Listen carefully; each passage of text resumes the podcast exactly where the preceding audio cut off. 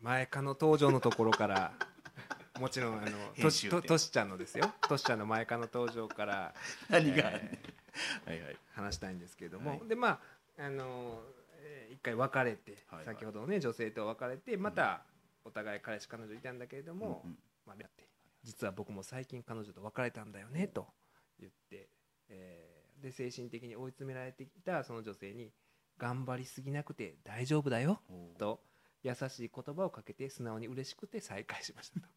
いやお前は頑張れよっていうね。お前頑張らなさすぎでしょ？トシちゃんは。いや分からんだって国会議員でねずーっと張り付いてるんですよ。フェイスブックに。電動工具。電動ゴムこれ大人のおもちゃだろ！とか。仕事せえよっていうね、うん、まあそっからはなんか前とは違って、はいはい結構余裕を見せた感じでねトシちゃんになったらしくて、まあそんな嫉妬することも少なくなってきて、今からプーチンの プーチンの会見に立ち会うよとか森本森元総理とこれから会食などと連絡するようになった。こんなんいるからプーチンにも舐められるんですよ。ね、あの遅刻してきよったでしょ？だから3時間ぐらいあの去年の山口来た時とかでもね。いやほんでまあでまたお二人は付き合うようになったみたいなんですけれども、でそこで前カノが登場ですよ。お。えーでまあトシちゃんがね前カノつまり前の彼女なんだからあそうか前,、まあ、前カノのことでうん。週刊誌に追われてると。はいう話をしだしてこの前カノとかねこれトシちゃん46でしょ？この女性も47とかでしょ、はいまあまあ前カノとか。何言うとんねんって思わないですかそんな。最近した言葉やんなそれ。いやいや前カノとか。あんま言う僕らこの年でなんか前カノがとか言うたやついないでしょ。な前カノがどうしたとか。でまあ前カノのことで、はいはもしかしたら君にも迷惑かかるかもみたいなこと言われて、はいはい。で、えー話をしてたら、うん。その前門っていうのが実は、まあ、前川さんっていう女性の、はい。まあ、衆議院議員なんですかね。で その人は、えーまあ、週刊新潮によると2年間で一度も発言していないと。何しとんねんっていう。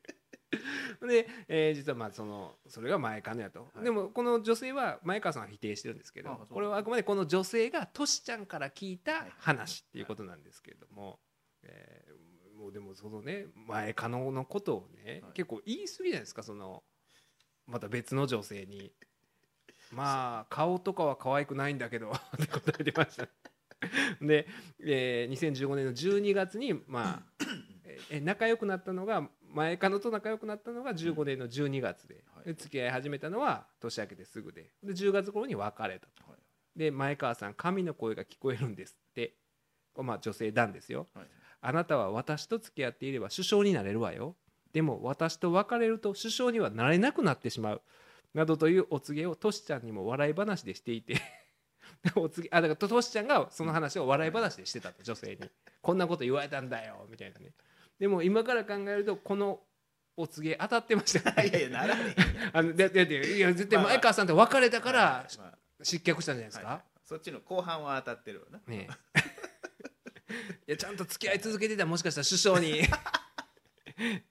いやみたいな話があってである時まあそのトシちゃんとこのまあ女性が愛を温めていたところ去年の12月25日ですかね別れたはずの前川さんから連絡欲しいとメッセージが入ってでまあ女性の方がえ前川のだったら電話したらと言ったらこのトシちゃんはその前川の中川さんとまあ電話を始めたらしいんですけれどもであのー話をそれを女性が聞いているとなんかね話が違う方向に行き出したと。で最初はなんかね余裕を見せてうん。その電話を聞かせてたらしいんですよね。まあ、女性曰く最初は私の耳に携帯を当てて前川さんの怒鳴り声を聞かせたりとかはい余裕そうでしたと。うんで途中からまずいと思ったのか外で電話をし始めたと。この辺がなんかもうバカちょっといそいそしたんやろな。でしょ？あれちょっとこれまずいぞと。いやそんなん分かんないですか。最初の段階で。そのね言うたら二股かけてて一方と電話してるの聞かせてたら絶対まずい方向に行くじゃないですか。どう考えても。前可能やから。前金やからまあええかと。いやそれはでもね前金じゃなかったっていう話になるわけですよこの後。ね。この後。だってえーまあうん。結局その外出て最終的にえー0時から3時まで電話してたんです。三時間ままあ前カノとはいはい。トシちゃんはで戻ってきてあのあそっか。前前かのに君とのああそっか。この女性に対して、はい。明日前川さんと仲直りできると思ってたんだけどって言い出したんですねとしちゃあんが前川さんと仲ま、前川さんと仲直りできると思ってたんだけど前かのに君との恋愛相談してたんだよっていあのん説明したと。だからうん。これややこしいです。よこれ説明難しい。なだからあ二重鍵括弧や二重鍵括弧やから難しいなとしちゃん。としちゃんややこしいことする。のだからとしちゃんはうんうん。え電ー話中に。電話中に前川さんに対して前かのにうん。君前川さんとの恋愛相談をしてたんだよと。いうことをうん。またその愛人の方に言っちゃうわけです口を滑らして口を滑らしたんですえ前かのって前川さんじゃないの？今の彼女私じゃないの？うんうん。え逆なの？ってなってそこから喧嘩になったと。はいはいはい。こんなバカまあまあ分かりにくいけどこれは。逆手にしとったわけやな。そうそうそうそう。だからその両方に そのまあ今この週刊誌で暴露した女性には君が彼女で前川が前川ので前川さんにはこの暴露した愛人が前川ので君が今かの。っはいはいて言ってたのにその説明をするときにあのう 僕がこう混乱したみたいに多分こうなったんですよ。僕みたいになったんですよね。でどっちがどっちか分からなくなっ ついてつい。ねついつい「いや前川さんには前川のに相談乗ってもらってるって言ってただけなんだよ」みたいなことを言ってもったと、はいはい。このバカさ加減がねうん。ね。ほんでこれ喧嘩になってもう別れようとはいう話になったら、えーもう別れたくないみたいな形でもうこれ週刊誌に言ってやるとか言ったらもう家まで来てはい「うおー!」って絶叫しながら土下座して号泣していたと。ほんで警察呼ばれてストーカー登録されたと。これすごくないですか？いろんなことでやってるよね。いやこんいやだからねほんまに県政史上言っても過言ではないでしょだから県政史上最低の最高最高というか最低というか何て言っていいか分かんないですけど。三連続ジャンプみたいな。すごいですよやってることが。わけが分かんない。組み合わせ。でまあ最終的にこの「週刊新潮」の記者に突っ込まれるんですけれどもまあねもうこれがまた間抜けなんですよね。結局その電話してたんでしょ？みたいな。あそうか。あのあ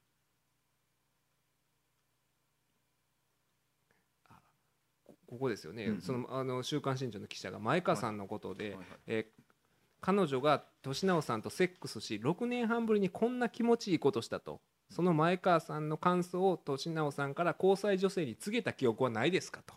でこんなことも言っとったわけですよ。こんなん言います？その前前かのが6年半ぶりにこんな気持ちいいことしたって今かのに ややこしい。ややこしいですけど。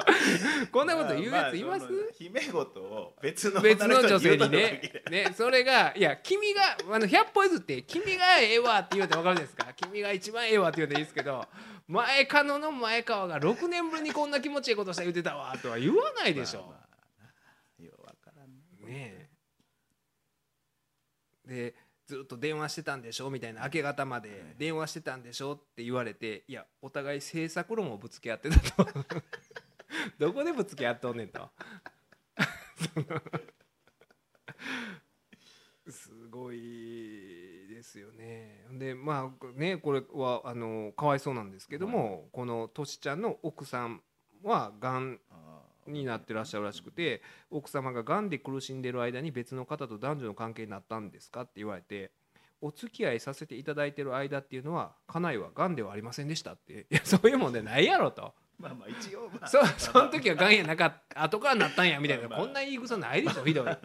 いやあ逆順番逆ですよって。いやそんなことをね声高に言うことじゃないでしょそれ。編集が入ってるねえかもしれない。ええまあ分かんないですけどでも去年の年末はもう奥さんががんになった後やと思うんですけど、去年の年末セックスしてるじゃないですかって記者に言われて「はいそれはしております。はい。はいでかぶして はいそれはしております。はい。もう相当無策になってた。よこれはねもうトシちゃんね。いや。防御力低いと防御力低いですよ今。日本が大変な時にね。これは。ほんまにいやちょっとだから初歯科議員っていうのは今から考えたら初歯科議員ってねホテルに女の人を舞台女優を連れ込もうとして結局断られて何もしてなかったんですよね。ただあの自分の願望というか あの自分の主義主張だけじゃないですかあれは言うたら。結局不倫したかどうかってはいはい。分かんないでしょ？その自分の好みというか 単に自分はその30代半ばから40代半ばの女性がまあセックスが寝れてるから好きやと。寝れてる。寝れてるっていうよ言い方が言い方がスケベやわ。あの人あの女の人寝れてるなって僕その友達でもいいよともないですよ。もうそれもし同級生とか言い出したら注意するもん。あかんあかんかそのあいやセックス寝れてる言い出したらもう終わりやで自分。おっさんやで。寝れてるって。ね駅前第3ビルとかねこのビルから近いから行きますけどようサラリーマンのおっちゃんがもうよう飲んではりますけど寝れてるっていうのはなかなか練習の練の。練習の練で寝れてると。聞かないな。あ大概スケベな話もおっさんしてますよ。してますけど寝れてるなあとか。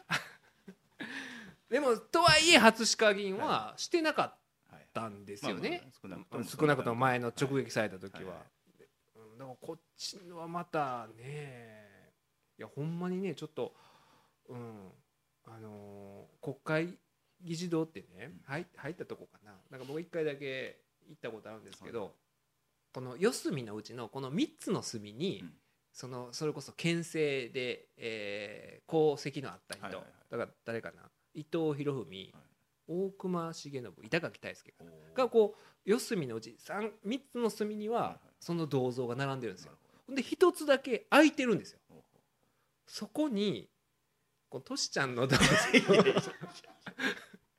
いや県政史上最高のバカっていうことで。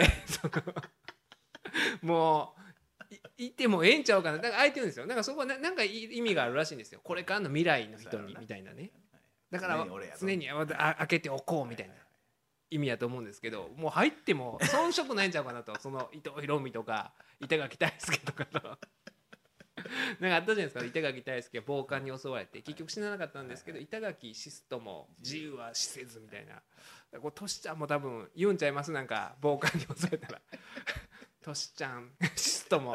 な何かな？しなへんの？はいやーこれはちょっとすごいなと。うん。なん。かねえほんまにうんこのね結局辞任はしないのかだから離党はしたけど、はい自民党はじうん、あの国会議員は辞めてないんですけど、それこそ宮崎健介とか、ねはやめた。やめたんですよ。はいうん、育休取るとか言うてたのに不倫したみたいなんで、こトシちゃんと比べたら 可愛いもんですよね。そのそのこのトシちゃんはこれやめないのかなっていう、うん、でもねこれトシちゃんがまあとんでもないやつじゃないですか、はいはい。とんでもない人なんですけど着せずして、はいはい。初歯科発言の信憑性が裏取れたというか、ほうこの暴露してる女性ですよ、はいはい。この人が47歳。はいで、えー前川さんですよね。前かの前かのか今かのか知らないですけど41歳ということで、初歯科議員の言う寝れてる 寝れてる枠なんですよねこのこいやいや何が裏といやいやいやあの二人だけ。このそういえばあの40代半ばに47を入れてもいいとすれば入りますよね、一番いいのは30代半ばから40代半ば。絶対そうだよ。寝れてきているから好きだよねセックスがに。着せずして、えーこんなんごめんなさいね30代半ばが女性の方聞いてらっしゃったらこれこれはあくまでこの2人の主義主張なんですけども、えーこれどうなっていくんですかねこれはもう。もうええやろ いやそっとしといそっといやでもねあの逆にね逆に言うとこのバイタリティというかね あのセックスに対するバイタリティを全部政治に向けたらだってあのね今の国際情勢見てみたら国際社会見たらほんまに日本ってそれこそいろんな国にええ顔しないとダメじゃないですか、トランプにもいい顔しで一方ではプーチンにもいい顔しね。っていうようないろんな状況じゃないですか。っていう中でねあのこの人のこういうのをそういう外交に向けたりとかそのいろんな人にいい顔あ無理ですよね。これちょっとさすがに無理のある 無理筋のフォローできない。無理筋の弁護です。これはダメですね。こいつは。うん。いやーすごいなと。人としてね。人としてまあまあだから銅像を立ててほしいなと。一角をあの四隅をね。まあまあ何回も壊されるやろなあかんことやけど。なまあどっちかだから初鹿かどっちかの。だからは初鹿議員とかはこれひあの批判しにくいでしょうね。なんか蓮舫とかはいがはい。批判してたんですけどなかなかそうだそうだって言えないですよね初鹿議員は。突っ込まれたら。でも初鹿議員はよく考えたらしてないんですよ。ほんまに。言ったらだからあの共謀罪みたいなもんですよね。共謀共謀段階で。内心をね。内心の 内心段階で処罰されてるんですよね。内心の、政治的だからそうあ共謀罪って一番これに例えてるんですよあの心の中で、はいはいはい。心の中で女房とセックスなんてもうしてないからね。みんな奥さん以外にはけ口求めていると思うよ。風俗はつまらない。あなたと行きたいと思われるからこっちも行きたくなるわけ。俺の好きなタイプ？女で一番いいのは30代半ばから40代半ば。絶対そうだよ。寝れてきているから好きだよねセックスが。って思ってたからといって不倫したと見なされるみたいなのが共謀罪ですよね。だから言ってみれば。誰かと一緒にやったら 誰かと一緒にこんな話をこんな話をあのトシちゃんとトシちゃんと超党派で 超党派でなんか二人でしてて。いいですよねやっぱり寝れてるよねって二人で言っててトシちゃんが実行して。じゃあこの段共謀段階でみたいなのが共謀罪。まああただでもあの初鹿初鹿議員もホテルに引っ張ろうとしてるんですよね。これをこれを実行の着手と捉えるともういやもうこう引っ張ってたんですよ歌舞伎町のホテルで。だからもう内心での計画段階を超えてほんで準備段階を超えてであれはそういうまあ共謀した後にまあ計画をした後に何らかの準備行為があったらまあその計画とこに遡って罰しようって言われたんですけどだからちょっと実行に着手しちゃってますからね。引っ張ってると。構成要件。や ややこしいことだからその初鹿議員がちょっとあの舞台上で今日はいけるかなって思って ATM でホテルで下ろして 下ろした段階で心の中では寝れてるぞ寝れてるぞって思いながら 寝れてるぞって思って下ろしたらみたいなで考えたら果たしてそれを不倫と言っていいのかって言ったら言ってええような気がしてくるからこれ逆にまたねあの民進党って共謀罪反対や言うてんのにそういう言い方したらいやあかんやろってなっちゃうんでもう罰さないとダメやろみたいな。このパターン多いですよね初鹿議員は。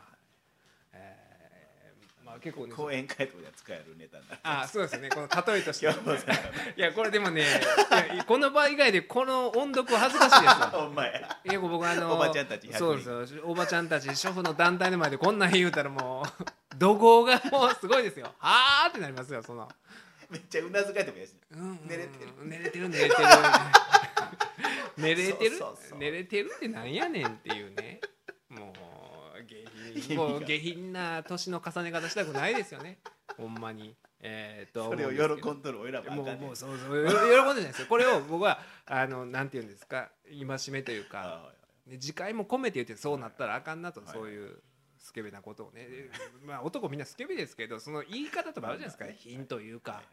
えー。結構だからみんなこの話を、はい。あのえー聞きたかったみたいでふんどしフリルさんもね、はいはい。えーメールいただいてるんですけどもあとねふんどしフリルさんが教えてくれたニュースで、はい。これも面白いですよ。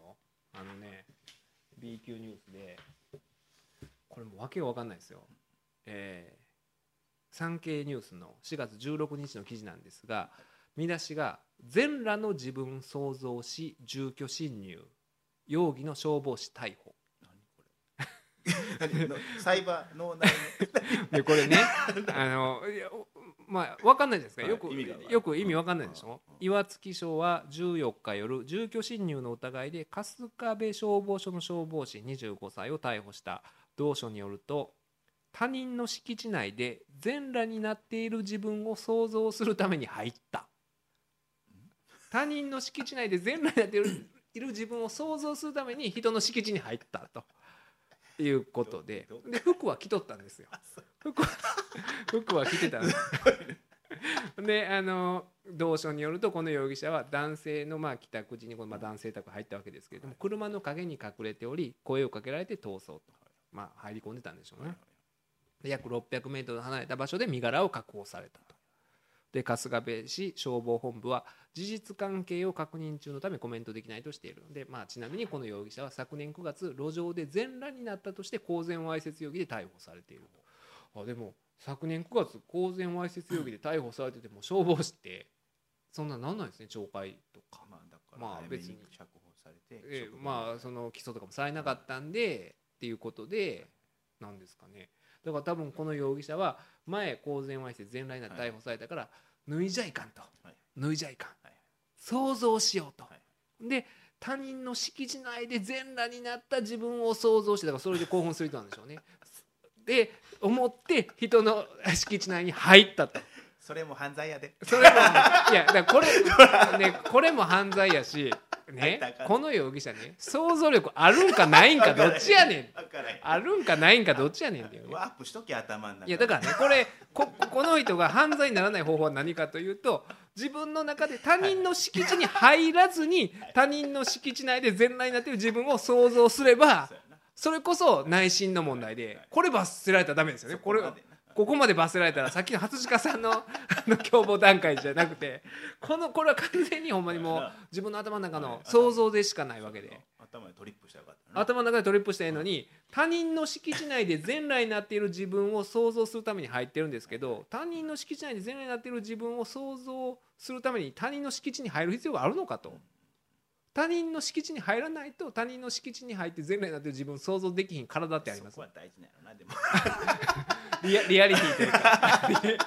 そこは守りたい。そこのリアリティいやうん。そこは想像では譲れませんわとか言うんでしょうね。あんたはみたいな言い方。それ師匠それ譲れませんわみたいな。そこは家入らんの譲れませんわみたいな。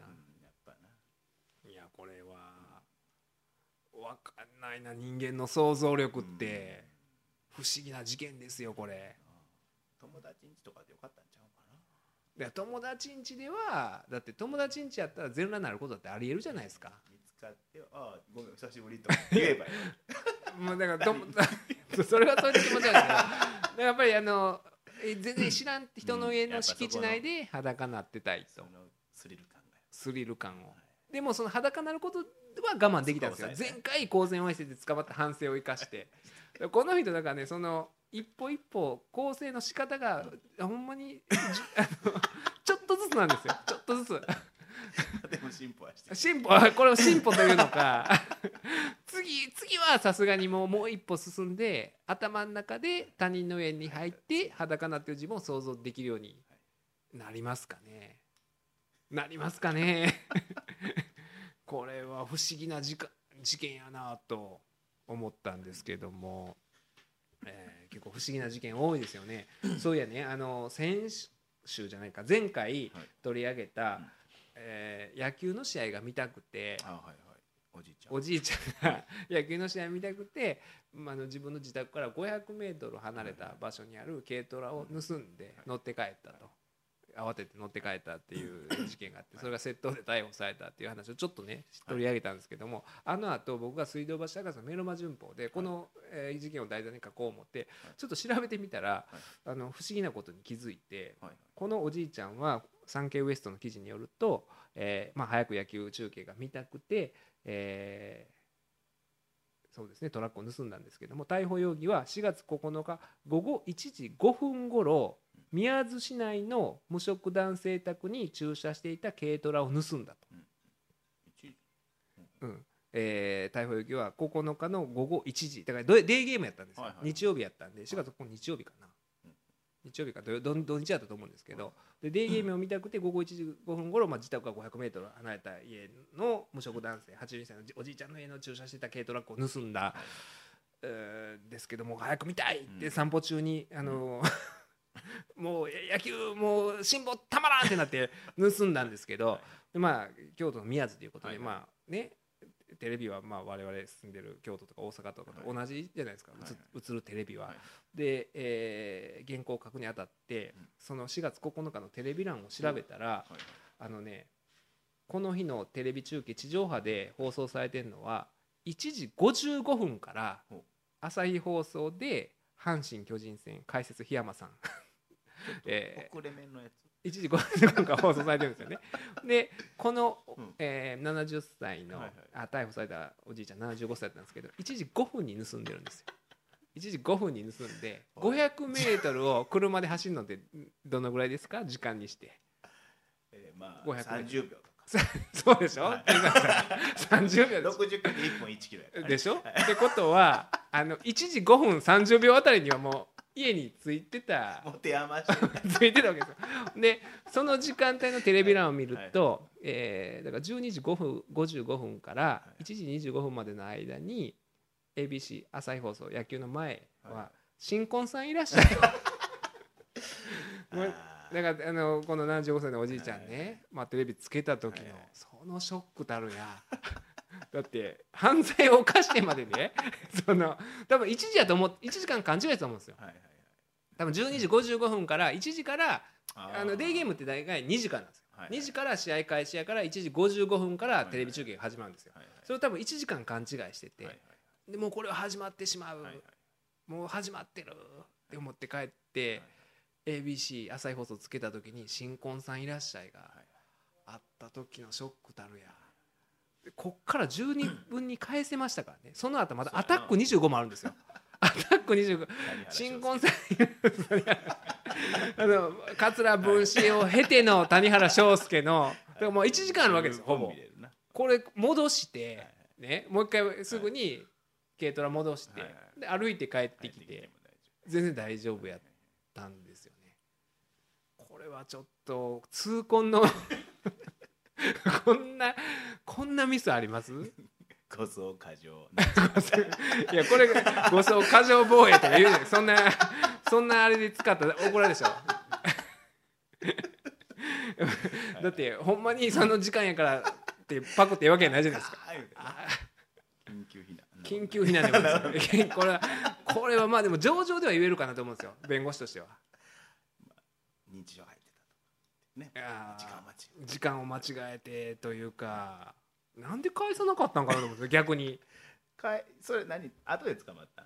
いやだから、ね、しかも緊急逮捕なんですよ。緊急逮捕っていうことは令状もないんで現行犯ではなくて現任されたわけないですけど後から多分その盗まれた82歳のおじいちゃんが通報あってまあねえーそういうお巡りさんとか来てまあちょっと近所歩いてたらもうすぐ見つかったでしょすぐに。あれだ。ああれやあれやあれやないか。で問題はだからでそこから緊急逮捕がわざわざ令状も取らずに逮捕されてるからかなり早い段階ではい。もうすぐ捕まえてるんですよ。で連行して連行して。だから野球が見たくて見たくてたまらなくて、えー帰ったこの75歳の犯人はもしかしたらこのテレビ中継始まる1時55分までに逮捕されてた可能性もあるんですよね。もしかしてあれかアタック25の段階でアタック25を見てたら ワクワク。もうはい終わってくれもう白とか青とかええねん。赤とかええねん赤とかもう阪神の一色でええん。や黄色でええんやみたいな思ってたら。そんなことも。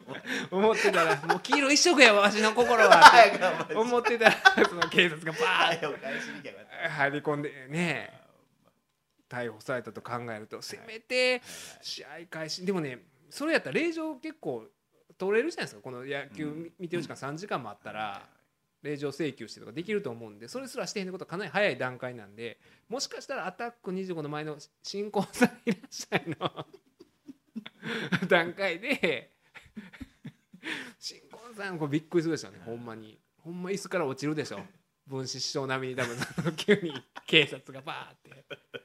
令状もなしに踏み込んできた時にガタッって落ちちゃうんじゃないかな。転げちゃうんちゃうかなというやっぱり何でもこうやって調べてみて深掘りしていくといろんな事実が分かりますよね。えーというわけで今回はいろいろとね、あのーまあ B 級ニュースというか、B 級政治家というか 憲政史上最低の 政治家を取り上げましたけれどももうちゃんとやってほしいですねほんまにね税金で。えーねえまあでも読んでる方としてはあれですけどまあよう考えたら笑ってる場合ないですもんねこれね。ほんまにこんなことをしてたらあーとは思うんですけれども。というわけで、えー、220回目ですかね、えーご清聴ありがとうございました。あとメッセージいただいた皆さんありがとうございました。またこれからもですね弁護士何でしたっけ？えーアットマークオールナイトニッポンドットコムの方まで普通おたあるいはこういう B 級ニュースとか教えていただければ ちゃんとお祝いのメッセージは貯めて。おお祝いのそうですね。お祝いのメッセージもねいただいて本当ありがたいです。皆さんいただいててありがとうございます。感謝しておりますんで。切り替えをそうですね。貯めてさてとかでが早いのはトラウマがあの橋本さんとのトラウマが。でえもうでもう給料の話？えもうゲラの話？刺されたかもみたいなね。なりますんで。そちらの方よろしくということで、えーそろそろそうですね。あのイベントのことも考えないともう5月になっちゃったらね今年も漫才しましょうか。もう嫌や。今年も。観客に。えー、いやあそうほんでこれでねあのふんどしフリルさんかな、はいはい。えー、あれ誰かな？ふんどしフリルさんですかね、えー次回のポッドキャストではあ次回の配信で日本放送特番の予告があると嬉しいですってあるんですけど、えー去年5月3日にやったんですけど今日は4月25日の段階でまだオファーないんですけどまだあと1週間の間で急にあるかもしれないんで。急に「明日空いてる」みたいな言われる可能性が。それはないや。それはまあまあまあね。であのイベントはまたこれからちょっと青木さんと詰めていこうかなと思ってますんで、えーメッセージいただければ幸いですというわけで220回目でしたありがとうございました。